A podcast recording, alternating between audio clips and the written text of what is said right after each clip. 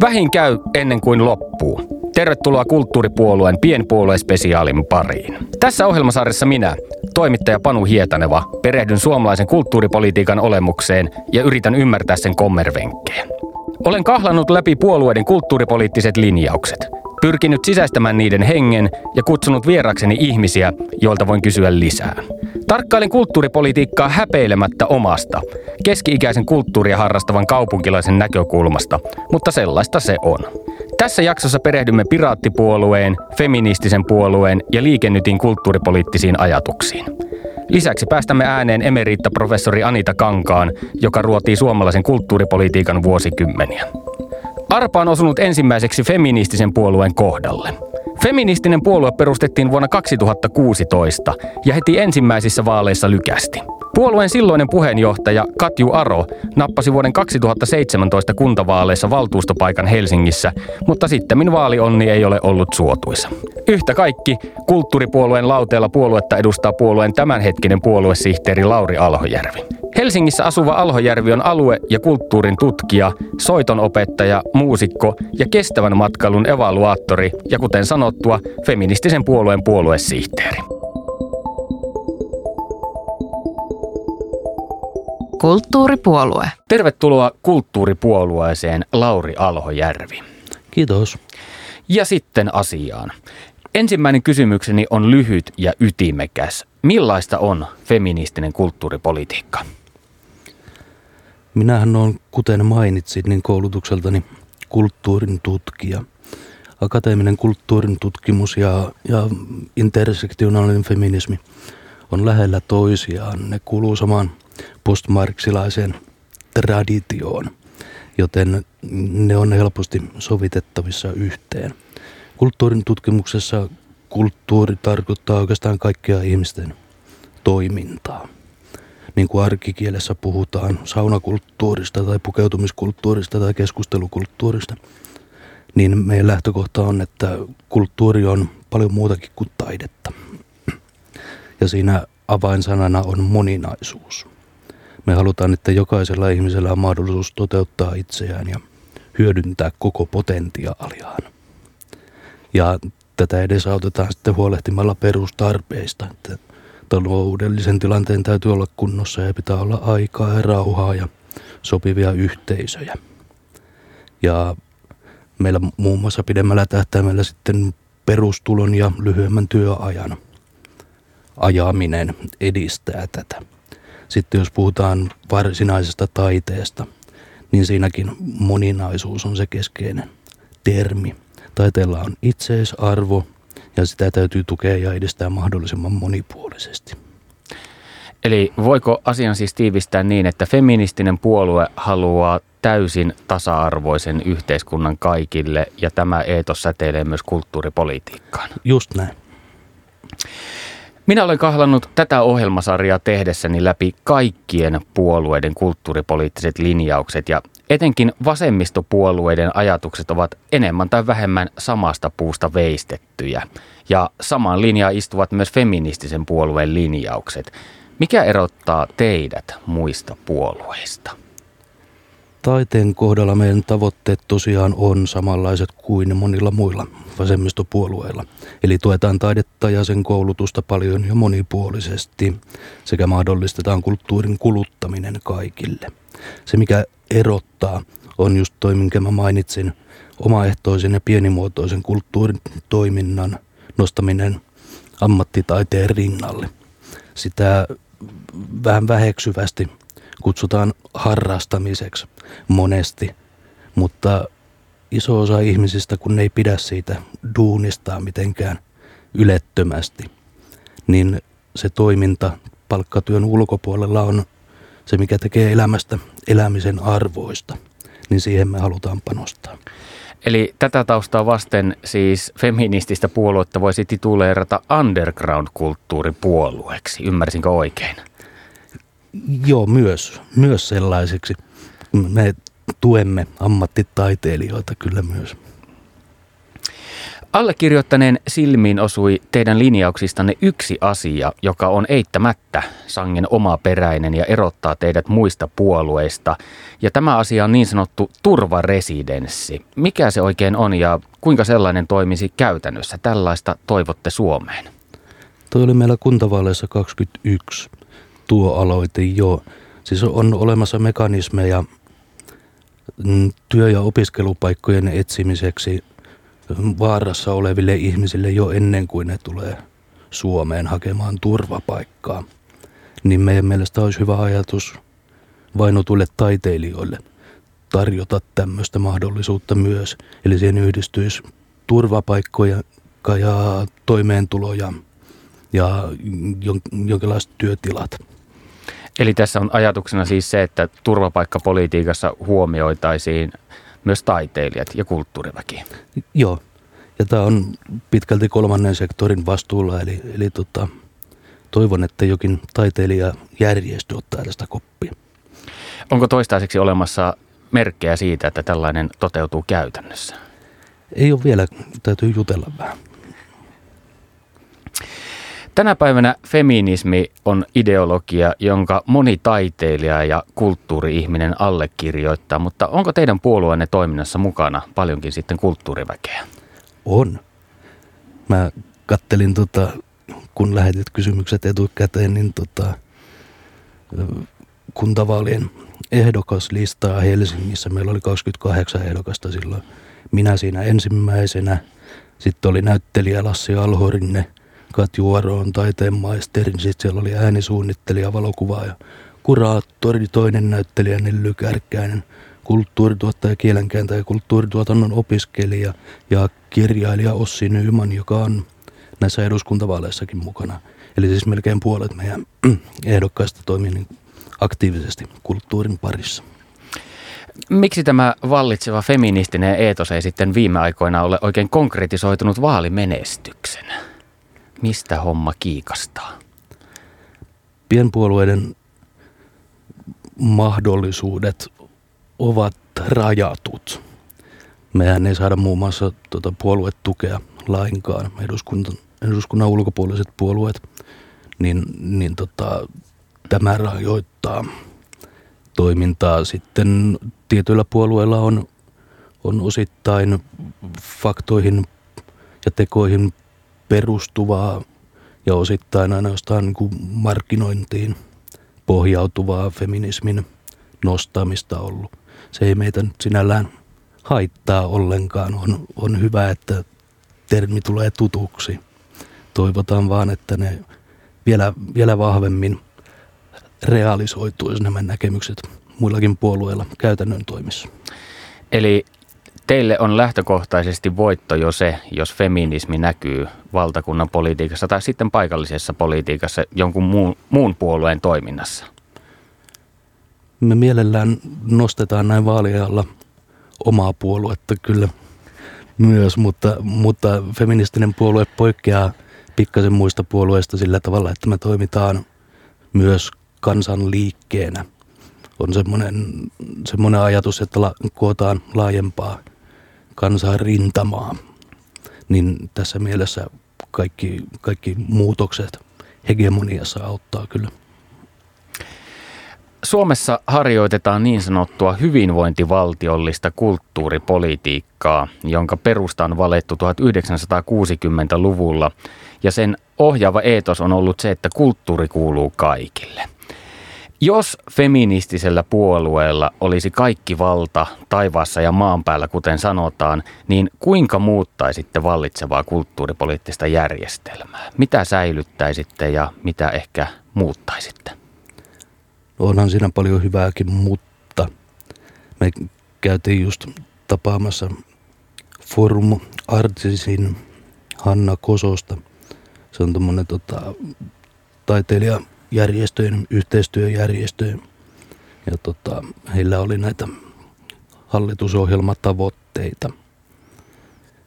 Ja me luvattiin sitten omalta osaltamme edistää näitä, kun siellä on 25 000 taiteen ammattilaista edustettuina, niin, niin tota, tietävät asiat hyvin.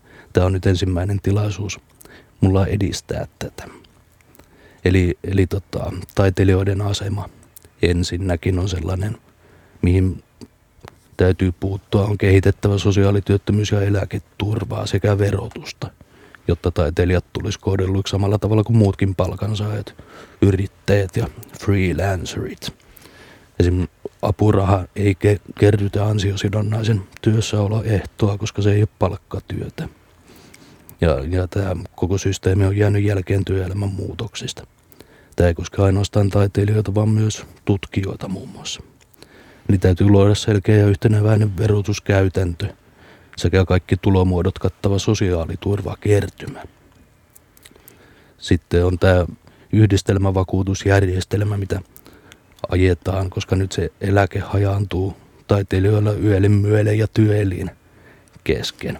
Ja taiteilijaeläkkeitä pitää muutenkin saada lisää. Eli tässä suhteessa te kuulostatte varsin samalta kuin suuremmat eduskuntapuolueet, koska olen törmännyt samansuuntaisiin aatoksiin muidenkin puolueiden asialistalla. Joo, nämä on semmoisia asioita, mistä on puhuttu jo pitkään ja nyt toivottavasti tulee muutosta. Millaista on sitten sellainen taide ja kulttuuri, jossa tämä feministinen lähestymistapa näkyy ja kuuluu? Kerrotko jonkin esimerkin sellaisesta taiteesta, joka voisi kuulua puolueenne pirtaan erityisesti? Mun mielestä feministisen taiteen ei tarvitse olla mitään paasausta, vaan minimiksi riittää samalla tavalla kuin ihmisten kohdalla, että, että käyttäytyy jotenkin hyvin ja välttää loukkaamasta toisia, etenkään tahallaan. Eli, eli ei mitään misogyniaa tai rasismia. Se on se ensimmäinen askel ja sitten seuraavalla tasolla tulee ajatusten herättäminen ja jonkinlainen yhteiskunnallisuus siihen ongelmien ja ihmisten tekeminen näkyväksi. Ei se sen kummempaa ole. Eli feministinen taide lähtee tekijästä ja vasta toiseksi se näkyy ikään kuin lopputuotteessa eli taiteessa. Joo, ei se välttämättä siihen tekijän, tekijän olemukseen niinkään liity, vaan siihen, miten miten asioita tuo esiin. Että voi olla vaikka kuin mukava ihminen, mutta, mutta jos katsoo, että joku, joku tota, misogynistinen viesti saattaa upota johonkin kohderyhmään, niin, niin tota, se mukavakin ihminen voi, voi rahan himossaan levittää sitä. Kyllä, kyllä siitä tuotteesta ensisijaisesti puhutaan. Kiitos vierailusta kulttuuripuolueen piinapenkissä Lauri Alhojärvi. Kiitos. Kulttuuripuolue. Seuraavaksi jatkamme retkeä pienpuolueiden kiehtovassa maailmassa, kun vierakseni saapuu vuonna 2009 perustetun Piraattipuolueen kulttuuriosasto, jota Radio Helsingin kulttuuripuolueessa edustaa Maija Lee Raudaskoski. Raudaskoski on piraattinuorten, eli tuttavallisemmin Pinun puheenjohtaja ja lupautunut avaamaan piraattien ajatuksia kulttuuripolitiikasta. Omien sanojensa mukaan piraattipuolue tavoittelee vapaata, yhdenvertaista, avointa ja ekologisesti kestävää tulevaisuuden yhteiskuntaa. Ja seuraavaksi selvitämme, millaisia kulttuuripoliittisia ajatuksia puolueella on. Tervetuloa kulttuuripuolueen lauteille Maija Lee Raudaskoski. Ki- kiitos. Siisti olla täällä. Piraattipuolue on sanalla sanoen uudistushenkinen puolue, koska sen poliittiset ohjelmat mullistaisivat käytännössä koko yhteiskunnan, huumausainepolitiikan, metsänkäytön ja talousjärjestelmän ja niin edelleen. Tämän ohjelman näkökulmasta kiinnostavimpia kysymyksiä ovat tekijänoikeuksiin ja sananvapauteen liittyvät asiat, koska ne liittyvät tiiviisti kulttuuriin. Aletaan purkaa asiaa allekirjoittaneen korvissa hieman kapulakieliseltä kuulostavalla lauseella, jolla pila- Piraattipuolueen puolueohjelman tekijänoikeuksia käsittelevä osuus alkaa. Aineettomiin hyödykkeisiin kohdistetaan kohtuuttomia keinotekoisia rajoituksia oletettujen taloudellisten etujen suojelemiseksi kuluttajan suojan, kansalaisoikeuksien ja yhteiskunnan voimavarojen kustannuksella. Mistä tässä oikein on kyse, Maija Lii Raudaskoski? Tämä on meidän tekijänoikeuksia koskevassa osuudessa puolueohjelmassa. Ja tota, näillä kohtuuttomilla keinotekoisilla rajoituksilla viitataan niin kutsuttuihin immateriaalioikeuksiin ja niiden valvontaan. Ja tämä käsittää tekijänoikeudet, mutta myös esimerkiksi patentit. Mitä sitten ovat aineettomiin hyödykkeisiin kohdistuvat nämä keinotekoiset rajoitukset? Eli siis immateriaalioikeudethan on käytännössä lain turvaamia yksinoikeuksia, tai voidaan puhua monopolioikeuksistakin, tietoja ideoihin. Ja tota, siitä voi käydä hyvin mielenkiintoisia keskusteluja, että voiko tietoa tai ideoita ylipäänsä omistaa, tai kuuluisiko näin olla. Ja sitten käytännön tasolla ää, ne ää, keinotekoiset rajoitteet voi olla niin kuin teknisiä. Eli tota, käytännössä siis tämä on yksi näitä ihan alkuperäisiä piraattiteesejä, on, että kun digitaalinen, ää, digitaalinen teknologia on yleistynyt, niin kopiointikustannukset on lähes olemattomat. Ja sitten se tarkoittaa sitä, että jäljellä olevat tota, rajoitukset jakamieliselle ja levittämiselle tosiaan on aika keinotekoisia, koska kuka tahansa voi niitä kopioita tuottaa oikeastaan me joka päivä internetissä niitä melkein huomaamatta tuotetaan jatkuvasti. Kuinka te muuttaisitte sitten vallitsevaa järjestelmää? Kuinka tekijänoikeusjärjestelmä toimisi teidän mielestänne ideaalitilanteessa? Ideaalitilahan on käsittääkseni sekä tota, tekijänoikeuksien vahvojen puolesta puhujien että vastustajien ö, tai tota, kriitikoiden mielestä, niin ö, tarkoituksena olisi ö, muun muassa kannustaa taiteen tai luovun työn ylipäänsä tekemiseen. Ja me piraatit muun muassa nähdään, että tämä nykyinen järjestelmä ei, ö, ei olennaisesti kannusta siihen tai että se ei ole mitenkään ehto tälle luovan työn tekemiselle tai sen tapahtumiselle. Millainen sitten olisi ikään kuin tilanne, jossa tekijänoikeusjärjestelmä sitten kannustaisi tekemään luovaa työtä? Kun puhutaan siitä kannustavuudesta, niin yksi iso ongelma, mikä me nähdään, on suoja-aikojen pituus. Et nykyiselläänhän se on mitä 70 vuotta tekijän kuolemasta. Ja tota, se on oikeastaan tosi pitkä aika. Se tarkoittaa, että käytännössä iso osa vielä tuot, niin kuin viime vuosisadalla tehdyistä asioista, jopa niin kuin alkupuolella tehdyistä asioista, on edelleen niin kuin tekijänoikeussuojan alaisia, vaikka tekijä on ollut jo pitkään kuollut ja kuopattu. Ja tota, toki joissain tapauksissa on perikuntia ja joissain tapauksissa ne oikeudet on tavalla tai toisella siirtynyt sitten vaikka jollekin isoille kaupallisille toimijoille.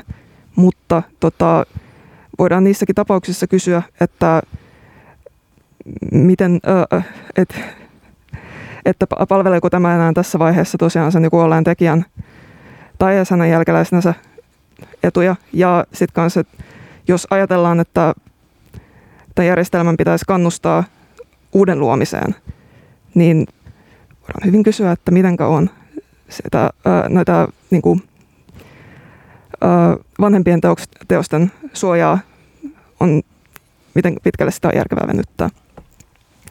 Koska tota, se, että ne on suojattuja, se rajoittaa ja hankaloittaa esimerkiksi niiden vanhempien, teoste, ää, niiden vanhempien teosten pohjalta tehtävän taiteen tekemistä ja niiden hyödyntämistä kaikenlaisissa muissakin, kaikenlaisiin muihinkin tarkoituksiin.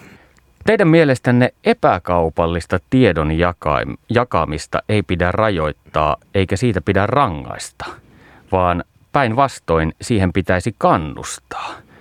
Miksi ajattelette näin?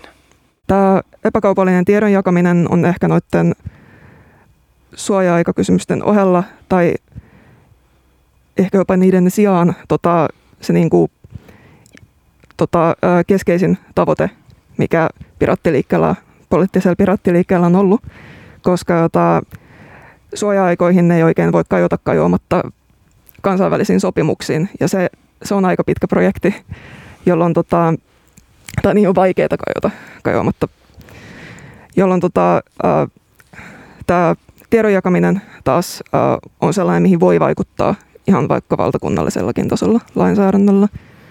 Ja, tota, ja äh, tosiaan sitä ei pitäisi rajoittaa osin siksi, että se on todella vaikeaa tota, niin kuin digitaalisessa maailmassa.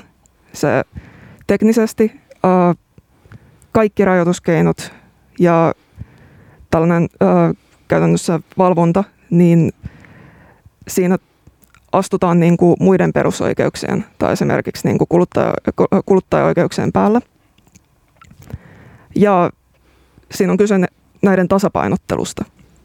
Mutta eikö tällainen ajatus sitten vie taiteilijalta leivän pöydästä ja tee nälkätaiteilijasta entistä nälkäisemmän? Um, nämä sanankäänteet on huvittavat, koska ne kyllä tiivistää hyvin sen tilan, mihin keskustelu tekijänoikeuksissa vaikuttaa olevan pysyvästi jumittunut. Eli kaikkien kyseenalaistamiseen ja pyrkimyksiin vastustaa tekijänoikeuksia ja niiden valinnan laajentamista vastataan aina tällä samalla argumentilla. Eli se keskustelu alkaa ja päättyy siihen, että oikeusjär- äh, oikeudenhaltijat, tekijänoikeusjärjestöt ja toki ajoittain myös tekijät itse lyö pöytään tämän kortin, että te siis haluatte, että taiteilija kuolee näissä, äh, nälässä ojaan.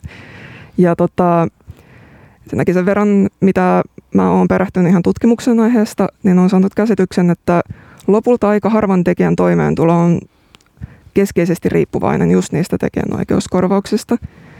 Siinä on monivirtoja ja just sitä kokonaiskuvaa olisi ehkä järkevä tarkastella, jos tätä kysymystä haluaa lähestyä siten, että huomioidaan just nämä tota, uh, osapuolet, joilla on eniten pelissä. Ja tota, oikeastaan just tähän toimeentulokysymykseen piraattien vastaus on aika yksinkertainen, että tota, meiltä sieltä tekijänoikeus osuuden ulkopuolelta ohjelmasta löytyy vahva kanta perustulon puolesta. Kyseessä on tosi iso kokonaisuus ja ehkä se isoin tavallaan elefantti tai virtahepo huoneessa, miten tämä nyt suomeksi sanotaankaan, on se, että miten oikeastaan ne, se raha jakautuu sitten siellä tota, viihde- tai ää, viihdeteollisuuden tai kulttuurialan sisällä. Että ja jos ruvetaan katsomaan niitä rahamääriä, esimerkiksi myyntitulot, tota, tekijänoikeuskorvaukset tai lähioikeuskorvaukset, kaikki, kaikki tämä. Siinäkin näkyy, että miten sit taiteilijoiden toimeentulosta ollaan aina niin huolissaan, että aika pieni osa siitä päätyy ilmeisesti sinne tekijöille aika säännönmukaisesti. Loppujen lopuksi se sillä tota, tiedosto, epäkaupallisella tiedoston jakamisella vaikkapa ei ole niin merkittävää vaikutusta niihin tulovirtoihin. Et tästä, tästäkin on ihan tutkimusnäyttöä. Että tota, oikeastaan EUn tekijänoikeusuudistuksen yhteydessä tuossa viime europarlamenttikaudella se tota, ää, komissio teetti tällaisen selvityksen nimenomaan piratismin vaikutuksesta myyntituloihin eri viihde- ja kulttuuriteollisuuden aloilla. Ja oikeastaan ne jätti sen julkaisematta, koska siellä oli vähän epämiellyttäviä lopputulemia, tai, heille, tai ehkä jollekulle tota, epämiellyttäviä lopputulemia. Siellä todettiin, että muutamia poikkeuksia lukuun ottamatta piratismilla ei ollut negatiivisia vaikutuksia, havaittavia negatiivisia vaikutuksia tai ainakaan niin kuin merkittäviä myyn, ää, tuotteiden myyntiin. Mistä te olette saaneet tietoa tästä julkaisemattoman tutkimuksen sisällöstä? Tota, viime kaudella oli Pirateilla yksi eurokansanedustaja, Felix Reda, ja nämä löytyy todennäköisesti hänen henkilökohtaisen sivustonsa blogiarkistosta edelleen nämä julkaisut. Hän siis seurasi, ja, seurasi tätä ja ö, toimi tosi aktiivisesti tämän, ö, tässä lainsäädäntöprosessissa tämän uudistuksen suhteen. Ja tota, tämä tosiaan jatkuu koko sen 2014-2019 europarlamenttikauden ajan ja siinä oli hyvin monia käänteitä ja tämä oli yksi niistä, että hän todennäköisesti vaan oli niin kuin pitänyt silmällä sitä, että komissio oli päättänyt tällaisen teettää ja sitten sitä ei jossain vaiheessa vaan kuulunut, niin se piti sitten tietopöytä sieltä esille. Siirrytään nyt keskustelemaan hieman sananvapaudesta, joka on teidän asialistallanne myös kärkipäässä. Löysin mielenkiintoisen ajatuksen teidän sananvapautta käsittelevästä osuudesta. Ja teidän mukaan tällä hetkellä kiinnitetään enemmän huomiota siihen, kuinka sananvapautta voitaisiin rajoittaa kuin siihen, miten se turvattaisiin. Mitä tällä tarkoitetaan? Ohjelmatekstin tällä hetkellä on ehkä kymmenisen vuotta sitten, mahdollisesti ylikin. Eli tällä hetkellä mä ehkä jopa sanottaisin ton eri tavalla. Mä sanoisin enemmänkin, että vaikut, vaikkapa lainsäädännön va, vaikutuksia sananvapauteen ei riittävästi huomioida tai, niiden, tai sananvapauden turvaamiselle ei anneta painoarvoa, kun lakeja säädetään. Tässä esimerkkinä just vaikka se tekijänoikeusuudistus ja yhteen sen artikloista liittyvät tota, niin kuin automaattisen sisällön tunnistuksen ongelmat. Teidän mielestänne ihmisen on saatava toimia internetissä täysin anonyymisti. Miksi? Ihan lyhyesti, sananvapauden toteutumista käytännössä on muuten aika vaikea taata.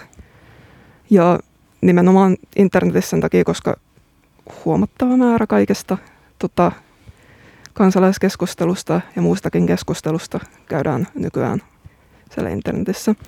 Ja tota, tähän liittyy sananvapauden lisäksi myös niin kuin yksityisyyskysymyksiä ja niin kuin ihan sitä, että ää, pystyykö niin kuin henkilökohtaista turvallisuutta.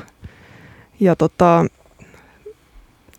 nimenomaan niin kuin anon, se keskeinen, keskeinen juttu tässä koko anonymiteettikysymyksessä on se, että kyllä, sillä ää, se voi mahdollistaa ja mahdollistaakin ää, kyseenalaista tai jopa laitonta toimintaa, mutta se ihan samalla tavalla mahdollistaa paljon sellaista ihan kiistattomasti niin kuin yhteiskunnalle, yhteiskunnalle hyödyllistä tai oikeastaan jopa kriittistä keskustelua. Et vaikkapa niin kuin mahdollisuus nostaa esiin epäkohtia ilman pelkoa välittömistä vastatoimista tai, ja ylipäänsä käydä, käydä ihan joka päivästä keskustelua politiikasta ja paljon muustakin tota, vapautuneesti, jos vaikka oma lähipiiri tai työyhteisö tai muu tällainen ää, tota, konteksti niin siis ko- koostuu enimmäkseen ää, poliittisesti tai muuten erimielisistä ihmisistä.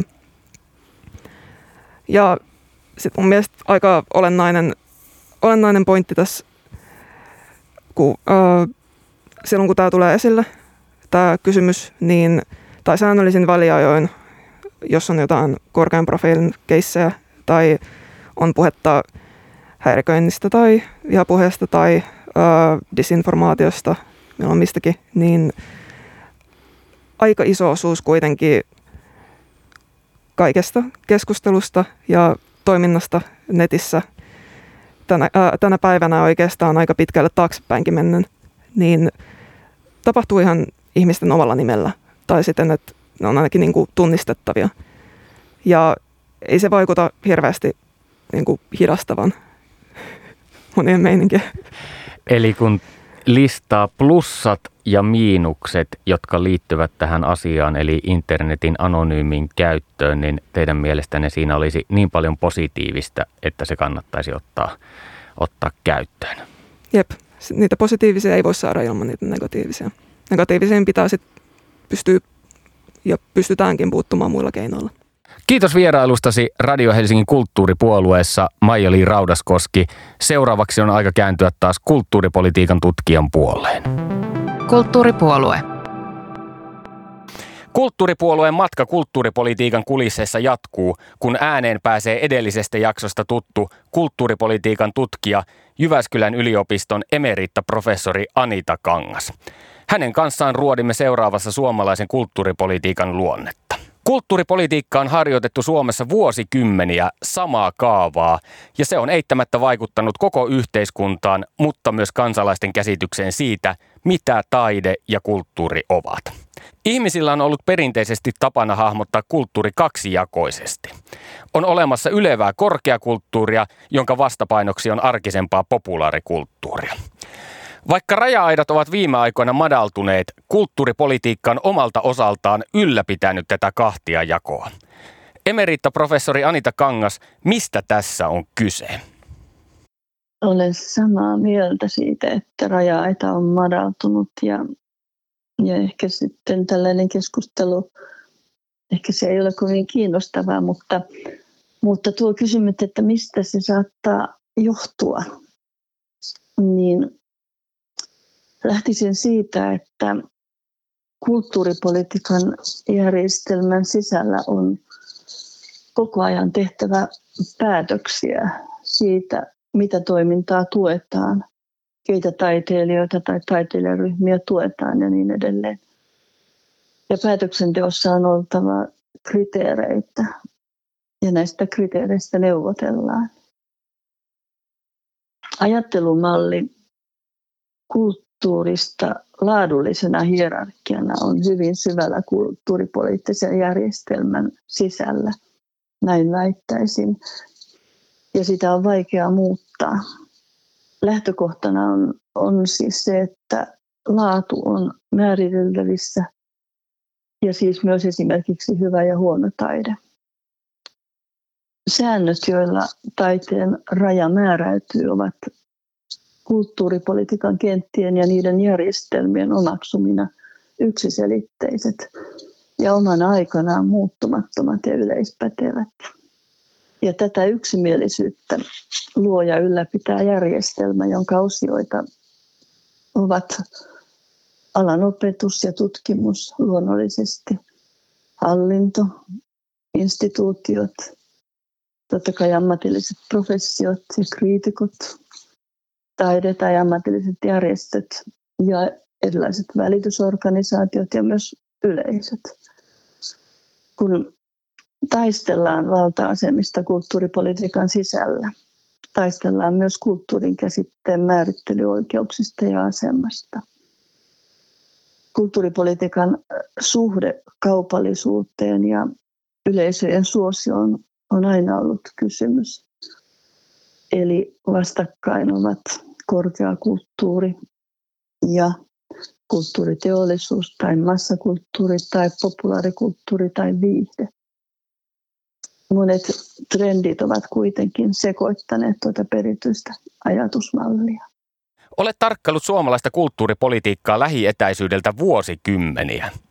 Mitkä ovat mielestäsi sen suurimmat muutokset? Ilmiasultaanhan kulttuuripolitiikan järjestelmä ei ole kokenut suuria muutoksia, mutta suurin muutos on varmaan kielellinen siinä, että että aina on omaksuttu eri aikoina nousseet uudet trendit ja ismit. Eli kulttuuripolitiikka ei ole erillinen sektori norsuluutornissa, vaan se omaksuu ja suodattaa uudet johtamistyylit, markkinoitumisen palvelumuotoilut ja uudet liiketoimintamallit, tavat määritellä asiakasta ja niin edelleen. Eli se osallistuu kilpailukyvyn tuottamiseen, alueelliseen ja kaupunkien väliseen kilpailuun, yleensä yhteiskunnan kehittämiseen, kuten 70-luvullakin, mutta nyt vähän toisenlaisiin painotuksiin ja toisenlaisella retoriikalla. Toisaalta, toisaalta uutta ja varmaan muutos on se, että kansainvälisyys on lisääntynyt voimakkaasti. Eli eurooppalainen ja globaalikin päätöksenteko ovat tulleet vahvaksi osaksi kulttuuripoliittista päätöksentekoa. Ja sitten noin Suomen sisällä voisi ajatella, että tämmöinen poikkihallinnollisen kulttuuripolitiikan tarve ja tarpeen tunnistus on vahvistunut. Ja sehän edellyttäisi tietenkin vahvaa kulttuuripolitiikkaa ja erityisesti sitten sitä, että tässä poikkihallinnollisessa toiminnassa, niin toimijoiden välinen vastavuoroisuus ja aloitteellisuus toimisi. Mutta selvästi tällainen tarve tähän poikkihallinnolliseen toimintaan on kulttuuripolitiikan sisällä lisääntynyt. Ja tietysti nämä läpikäydyt ja parhaillaan käynnissä olevat kriisit ovat muuttaneet kulttuuripolitiikan käytäntöjä. Kun kriisi nostaa tarpeen muutokselle, on ollut pakko ajatella ja toimia uudella tavalla. Ja voisi sanoa, että aika näyttää, miten toteutetut toimet vaikuttivat ja onko järjestelmän sisällä tarvetta muutoksiin. Mitä ajattelet kokeneena kulttuuripolitiikan tutkijana? Millaiset asiat kaipaisivat kulttuuripolitiikassa muutosta nyt 2020-luvulla? No kummallista kyllä palaa monessa asiassa 70-luvulle ja, ja nyt voi sanoa, että, että konkreettisia ja vakiintuvia toimia tarvittaisiin alueellisen tasa-arvon toteuttamisen kulttuuritoimintojen saavuttamisessa eri puolilla maata. Mitään kokeiluja ja hankkeita ei enää. Korona-aika vei esimerkiksi teknologian käytön hyppäyksellä eteenpäin. Toivottavasti nyt ei peruuteta. Ja tähän samaan tietysti liittyy myös hintapolitiikka. Mutta sitten sosiaalinen tasa-arvo ja kulttuuriaikaudet on yhtä tärkeitä. Ja taiteen moninaisuuden ja kulttuurien välisen vuoropuhelun vahvistaminen, se tarvitsisi vahvoja käytäntöjä, ei vain projekteja ja hankkeita. Kaikenlaisen valta- ja vähemmistökulttuurien välisen kommunikaation ja yhteistoiminnan lisääminen on tärkeää. Sitten tuo kulttuuripolitiikan tueksi poikkihallinnollisen toiminnan vakiinnuttaminen olisi minusta erittäin tärkeä asia. Ja siinä toivoisi todella muutosta ja että kulttuuripolitiikka on sitten vahva tässä kontekstissa. Muutama vuosi sitten tein haastatteluja, joissa tätä poikkihallinnollisuutta tarkasteltiin ja huomasin silloin sen, että, että siinä on ongelmia tulee niin kuin erilaisten työkulttuurien takia. Ja sen takia voisi ajatella niin, että kun liikkeelle lähdetään, niin silloin päällikkövirastojen päällikköiden oma työpanos siinä poikkihallinnollisen työn käynnistämisessä on erittäin tärkeää. Ja ehkä sen voisi, tai kaksi asiaa vielä voisi tähän tuoda esiin. Ja yksi on se, että minusta on olisi tärkeää, että kulttuuripolitiikan tutkimusta hyödynnettäisiin enemmän. Liian paljon lähdetään tyhjältä pöydältä tunnistamatta, että Suomessa on jo paljon tietoa ja kansainvälisestikin kiinnostavaa ja tärkeää tutkimustietoa. Ja jos tällaisen tiedon hyödyntäminen laiminlyödään, niin se on kyllä varmin tie itsestäänselvyyksiin.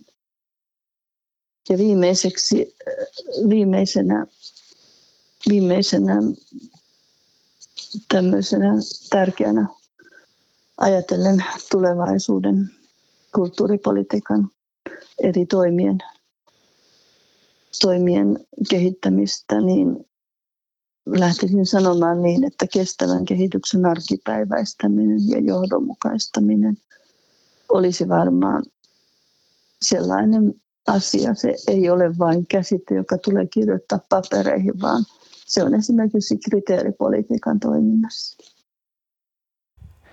Kiitos emeritta-professori Anita Kangas. Nyt takaisin studioon ja pienpuolueiden seuraan. Kulttuuripuolue. Kulttuuripuolueen ohjelmasarja lähestyy loppuaan, mutta pienpuolueen spesiaalissa on aikaa vielä yhdelle puolueelle, ja se on Liike Nyt. Vuonna 2019 perustettu Liike Nyt henkilöityy vahvasti sen puheenjohtajaan, liikemies Harri Harkimoon. Harkimo on tällä hetkellä puolueen ainoa kansanedustaja, mutta hän ei ole täällä tänään, vaan liikennytin kulttuuripoliittista ajattelua meille avartaa Christian Myyrman. Myyrman on Länsi-Uudenmaan aluevaltuuston varavaltuutettu, ex-kahvilayrittäjä, viestintäasiantuntija ja muusikko, joka nousi aikanaan kansan tietoisuuteen Idols TV-ohjelmasta, mutta on sitten tehnyt musiikkia sekä soolona että erinäisissä yhtyeissä. Tervetuloa kulttuuripuolueeseen, Christian Myyrman. Kiitos paljon. Sinä löit allekirjoittaneille jauhot kurkkuun, kun vaihdoimme sähköpostia. Tituleerasit liikennyttiä Suomen ainoaksi todelliseksi sivistyspuolueeksi. Avaatko hieman tätä ajatusta? No joo, tämähän on tota melko ylevän kuulon lause ja tota, varmasti tuolla nyt sitten on muiden puolueiden edustajia, jotka heristävät sormeaan, että ei tämä pidä paikkaansa, mutta mä perustelen tämän sillä, että ensinnäkin niin me ollaan täysin ideologiasta vapaa puolue. Eli meillä ei ole sitä tavallista vasemmisto-oikeisto, liberaali, perinteikäs niin kuin se, semmoista tavallaan leimaa meidän puolueellamme, vaan meillä on, meillä on hyvin yksinkertaiset perusperiaatteet, joka lähtee siitä, että jokaisesta pidetään huolta. Ja, ja tota, tämähän on niin kuin sivistysyhteiskunnan tavallaan ensimmäinen ja tärkein pointti on se, että jokainen sen yhteiskunnan jäsen on, on merkityksellinen. Ja sitten aika monissa puolueissa puhutaan niin kuin todella paljon koulutuksen puolesta ja siitä, miten meidän täytyy saada osaamista ja ja, ja tota, tää, kyllä mä tämän allekirjoitan, mutta, mutta se semmoinen tietynlainen kansan sivistys, semmoinen niin kansojen syvien rivien sivistys, mitä on tehty meidän maassamme oikeastaan itsenäisyyden alusta alkaen, niin, niin se, se on vähän jäänyt unohduksiin. Ja aika monilla niin kuin, kyllä se saattaa vilahtaa jossain juhlapuheissa, mutta sitten kuitenkin niin kuin lakkautetaan kirjastoja, sitten kuitenkin niin kuin ajetaan ö, työväenopistoja alas ja, ja niin kuin ei pidetä huolta siitä, että semmoinen vapaa, laajempi mittainen sivistystyö niin saa edellytykset tässä maassa. Ja siinä me ollaan kyllä oikeasti ainoa puolue, joka niin kuin tätä tämmöistä sivistystä tukee. Tällä hetkellä näyttää siltä, että koronakriisin pahin piikki on ohi ja yhteiskunnassa tuntuu olevan yhteinen näkemys siitä, että korona-aika tietyllä tavalla nosti kissan pöydälle ja paljasti rakenteellisia ongelmia kulttuurialalla. Kuinka korona-aika kohteli sinua muusikkona? No tota, enhän mä ollut enää muusikko. Siis lähdetään nyt siitä, että tota, se titteli muusikko, mikä mulla on lukenut verotiedoissa vuodesta 1994, niin, niin sillä ei ollut niin mitään merkitystä. Mä olin, mä olin täysin luopio ja niin kuin yhteiskunnan pohjasakkaa. Tässä oli ainakin mun kokemukseni siitä korona-ajasta. Ja tota, mulla suli siis 20 tonnia keikkatuloja pois niin kuin yhdessä yössä. Ja, ja tota, tiedän, että moni niin kuin muu kollega on ollut vastaavallisessa tilanteessa. Ja musta se oli aika, aika liikuttavaa, että sitten, sitten kun tota, laittoi hakemusta korona näistä stipendeistä valtiolle, niin sieltä tuli sitten niinku haleta kättä, että et ole tarpeeksi kärsinyt, jatka kärsimistä. Et tota, kyllä mä olin siis ihan järkyttävän pettynyt siihen tapaan, miten kulttuurikenttää kohdeltiin koronan aikana ja sen jälkeen. Mitä muuttaisit tässä vallitsevassa systeemissä näiden omakohtaisten kokemustasi pohjalta? Mitä pitäisi tehdä toisin, että kulttuurialan työntekijät eivät kärsisi? No ensinnäkin niin olisi ihan paikallaan miettiä, että olisiko jonkinasteinen tämmöinen perustulomalli järkevä etenkin niin kuin, sanotaan tällaista sivistyspääomaa tuottaville ihmisille. Se olisi tietysti yksi vaihtoehto, mutta ensinnäkin pitäisi kyllä katsoa nämä prosessit tämmöisten kriisien kohdalla. Ja mä koen, että tämä istuva hallitus on, on niin kuin tehnyt hirveän paljon jotenkin jälkijunassa ja on, on niin kuin pantattu tavallaan niiden ratkaisujen tekemistä ja, ja sitten ollaan väkisin ängetty – niin kuin putkeen semmoisia päätöksiä, vähän niin kuin käärmettä piippuun, jossa ei ole mitään järkeä, tai jotka epäarvostaa tai, tai eriarvostaa. Ja, ja tota, niiden prosessien pitää ainakin olla selvät. Ja sen pitäisi, pitäisi lähteä ihan siitä, että jos sä oot menettänyt tietyn euromäärän, niin sä olet oikeutettu saamaan siitä jonkinasteisen korvauksen. Ja se on ihan selvää, että ei meillä rahaa riitä jokaiselle niin kuin iskee 20 tonnia, 50 tonnia, 100 tonnia. Mutta edes sen verran, että saisi ne seuraavan kuun laskut maksettua, että ei tarvitse ottaa kymppitonnia velkaa niin kuin mä tein. Eli ajatuksen tasolla systeemi on hyvä, mutta konkreettinen toteutus on hieman hidas ja kankea. Joo, ja se ei kohdistu oikein. Et tota, nythän me nähtiin tässä koronan niin kuin jälkimainingeissa näitä tilanteita, missä on, on niin kuin sellaisille yrityksille esimerkiksi annettu tukea, jotka ei oikeasti tarvitse sitä, jotka ei ole kärsinyt koronan takia. Ja jos meillä on 100 tonnia niin kuin lahjoittaa firmalle, joka ei tarvitse sitä, niin kyllä mun mielestä sille espoolaismuusikolle, joka on parikymmentä tonnia menettänyt tuloja, niin ainakin se muutama tonni pitäisi löytyä, että saa seuraavan kuun vuokrat maksettua. Moni tuntuu ajattelevan, että koronakriisissä oli tosiaan se hyvä puoli, että se paljasti rakenteiden ongelmat, mutta se paljasti myös kulttuurin kehnon arvostuksen. Mitä sinä ajattelet kulttuurin arvostuksesta suomalaisessa yhteiskunnassa? Arvostetaanko sitä? Mä luulen, että tota, niin sanottu keskiverto taatelintalla ja kyllä arvostaa. Että kyllä me, niin kun, me ollaan edelleen kuitenkin sivistysyhteiskunta ja sivistysyhteiskunnan yksi tärkeimmistä rakennuspilareista on nimenomaan kulttuuri ja sen oman kulttuurin arvostus. Meillä on upea kaksikielinen niin kuin, kulttuuri tässä maassa, joka, joka merkitsee monelle tosi paljon. Mutta nämä on vähän näitä juhlapuheosaston hommia, että, tota, että se on aina helppoa tavallaan riistää sieltä, missä vastustus ei ole kovin tehokasta tai sitten se ei ole kovin äänekästä. Ää, kyllä mä koen, että kulttuuriväki on niin kuin kohtuullisen äänekkäästi vastustanut, mutta, tota, mutta osoittautui, että, että siinä missä niin kuin tietyiltä ryhmiltä on helpompaa leikata, niin leikataan sitten sieltä, koska, koska se on helpompaa. Ei sen takia, että se olisi reilu tai oikein. Mutta mä sanoisin, että, että Suomessa vielä toistaiseksi kyllä kunnioitetaan kulttuuria ja, ja pidetään sitä tärkeänä. Mutta jos me jatketaan tällä tiellä, millä nyt ollaan, niin tilanne tulee seuraavan hallituskauden jälkeen ole aivan erilainen. Miksi luulet, että se on seuraavan hallituskauden jälkeen erilainen? Jos me jatketaan tällä linjalla, niin tota, sehän ö, osoittaa niin kuin sen, että, että kulttuurin tekijöiden työpanosta ei arvosteta. Että ei ymmärretä sitä lisäarvoa, mitä kulttuuri tuottaa. Ja, ja tota, jos meillä ei ole kulttuuria, niin eihän me, eihän me tarvita itsenäisyyttäkään. Kulttuurialan kestopuheenaihe on vuosien ajan, siis kulttuurin tekijöiden parissa, ollut kehno sosiaaliturva. Millaisia ratkaisuja liike nyt tähän tilanteeseen tällä hetkellä ehdottaisi? No meillä on oikeastaan muutenkin aika laajoja muutosehdotuksia sosiaaliturvaan ja Mä näkisin sen, että, että ensinnäkin täytyy nyt tunnustaa se kulttuurin tekemisen merkitys niin kuin kansakunnallemme. Että lähdetään siitä, että meidän täytyy sanottaa se, että meille, meille suomalaisille on tärkeää, että meillä on suomalaista kulttuuria. Oli se sitten esittävää, esittävää taidetta tai kirjallisuutta tai ö, tanssia tai, tai mitä hyvänsä. Ja, ja tota, Muutenkin tuota sosiaaliturvajärjestelmää pitää muuttaa sillä tavalla, että, että työnteko olisi aina kannattavaa. Nythän on semmoinen ongelma monen kulttuuritekijän kohdalla. Mä tiedän tämän omasta kokemuksestani, että, tota, että jos sulla on niin kuin oikeus saada sosiaaliturvan palveluita, oot, oot niiden piirissä, niin, niin tota, hyvin herkästi se johtaa siihen, että, että sitten kun sulle tarjotaan se työllistymismahdollisuus, tulee se kiertuemahdollisuus tai tulee ne keikkaputket tai joku levyproggis – niin, niin sun on niin kuin järkevämpää taloudellisesti kieltäytyä niistä. Ja, ja tämä rakennelma niin täytyy purkaa ja katsoa, että mikä on se järkevin mahdollinen ratkaisu, millä saataisiin saatais se järjestelmä kannustavaksi. Eli purkamalla tällaisia kulttuurialan kannustinloukkoja päästäisiin jo pitkälle? No aika pitkälle joo, ja sitten musta on tosi tärkeää myös, että kun tehdään päätöksiä, mitkä liittyy kulttuurin tekijöihin, niin kuullaan niitä. Et se on ihan sama juttu, että eihän me voida muuttaa niin kuin opetussuunnitelmaa kuuntelematta opettajia. Niin kuin kyllä valitettavasti uusin muutos opetussuunnitelmassa on osoittanut, että, että siellä on näitä valuvikoja, jotka johtuu siitä, että opettajia ei ole kuunneltu.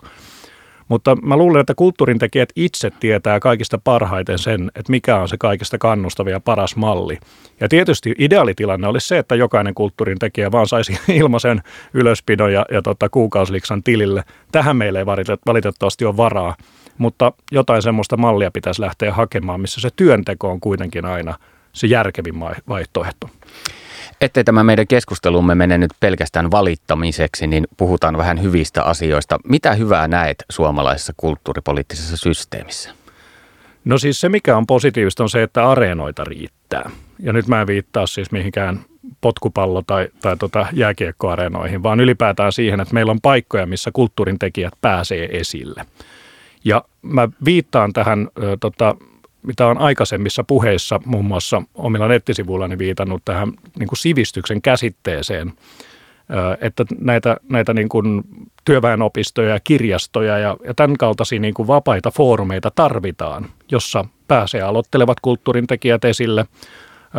Monissa kaupungeissa, muun muassa Helsingissä, niin nuorisoasian keskus tekee ihan järkyttävän hienoa duunia, jossa niin kuin nuorille tarjotaan mahdollisuuksia tulla esille ja ja näiden turvaaminen on, on niin kuin yksi tärkeimpiä asioita. Eli, eli tota, meidän täytyy kyetä tarjoamaan niitä areenoita, koska silloin sieltä nousee sitä uutta sukupolvea ja ne tuo mukanaan sen oman fanikuntansa. Eli ne tekee myös sitä kasvatustyötä itse, kasvattaa sen oman yleisönsä, jotka sitten seuraa niitä pitkin uraa. Et ei mikään Paula Koivuniemi, niin kuin ei se aloittanut nelikymppisenä suoraan huipulta, vaan se on tehnyt työn, pitkän työn ja päässyt sitten hiljalleen siihen pisteeseen, missä hän nyt on niin tällä tavalla tarjoamalla areenoita niin me voidaan turvata, että se kulttuuri kukoistaa jatkossakin. Eli ruohonjuuritaso kuntoon.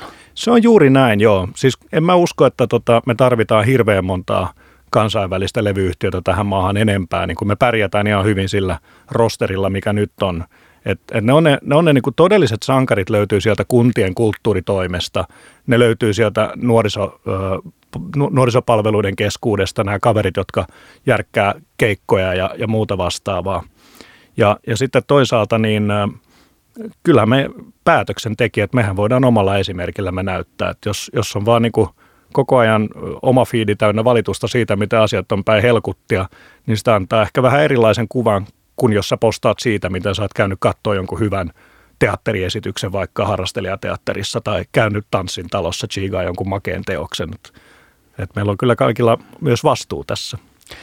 Seuraavalla vaalikaudella koittaa totuuden hetki, kun rahapelituotoista kulttuurin ja taiteeseen korvamerkityt fyrkat loppuvat ja tulevaisuudessa rahat otetaan valtion budjetista. Kuinka kulttuurin ja taiteen arvostus ja sitä kautta rahoitus turvataan? Tuo on yksi parhaita kysymyksiä, mitä mä oon kuullut kenenkään esittävän pitkään aikaan, koska tuo on äärimmäisen ajankohtainen. Ja toi on myös, kun katsotaan meidän poliittisen kentän ö, pirstaloitumista, niin toi on hyvin pelottava kysymys. Koska se, että kulttuurin tukemisesta tulee poliittista toimintaa ja se saa poliittisen värin, niin sehän tarkoittaa automaattisesti sitä, että jos joku kulttuurin tekijä niin sanotusti tunnustaa väärää väriä, niin sehän ei ole siellä suosittujen listalla. Mun henkilökohtainen näkemykseni on se, että pitäisi olla siis täysin riippumaton joku instanssi, joka tekisi sen päätöksen siitä, että miten nämä rahat jaetaan. Että se ei voi olla niin, että just se puolue, joka sattuu saamaan sen valtiovarainministerin salkun, olisi niin kuin vastuussa siitä. Et, mä uskon ainakin itse siihen, että, että niin kuin meidän kulttuuri on, on ideologia vapaata pääsääntöisesti ja silloin sen rahoituksen pitäisi toimia samalla tavalla. Moni puolue on halukas nostamaan kulttuurin ja taiteen rahoituksen yhteen prosenttiin prosenttiin valtion budjetista. Tällä hetkellä se summa taitaa olla 0,8 prosenttia, eli lisää fyrkkaa tarvitaan 125 miljoonaa euroa. Liikennytin linjauksista en löytänyt tätä prosenttimainintaa. Mitä te ajattelette tästä summasta? No ensinnäkin niin mä oon vähän varovainen siitä, että kannattaako sitoa prosentteihin, koska tota, Mä oon aika pitkän uran tehnyt liike-elämän parissa pienyrittäjänä ja tota, mä oon to- todennut sen aina, kun mä oon hinnoitellut jotain – että yhtään laskua mä en ole prosenteilla maksanut. Jokainen lasku on kyllä maksettu euroilla. Eli, eli sen takia liike nyt suhtautuu vähän varauksella siihen, että kannattaako se nyt lyödä kiinni, että se on just joku 1 prosentti tai 1,1 tai 0,9. Olennaista olisi se, että se tarvittava euromääräinen rahoitus löytyy. Minä olen tässä radio-ohjelmasarjassa tarkastellut kulttuuripolitiikkaa varsin henkilökohtaisesta näkökulmasta.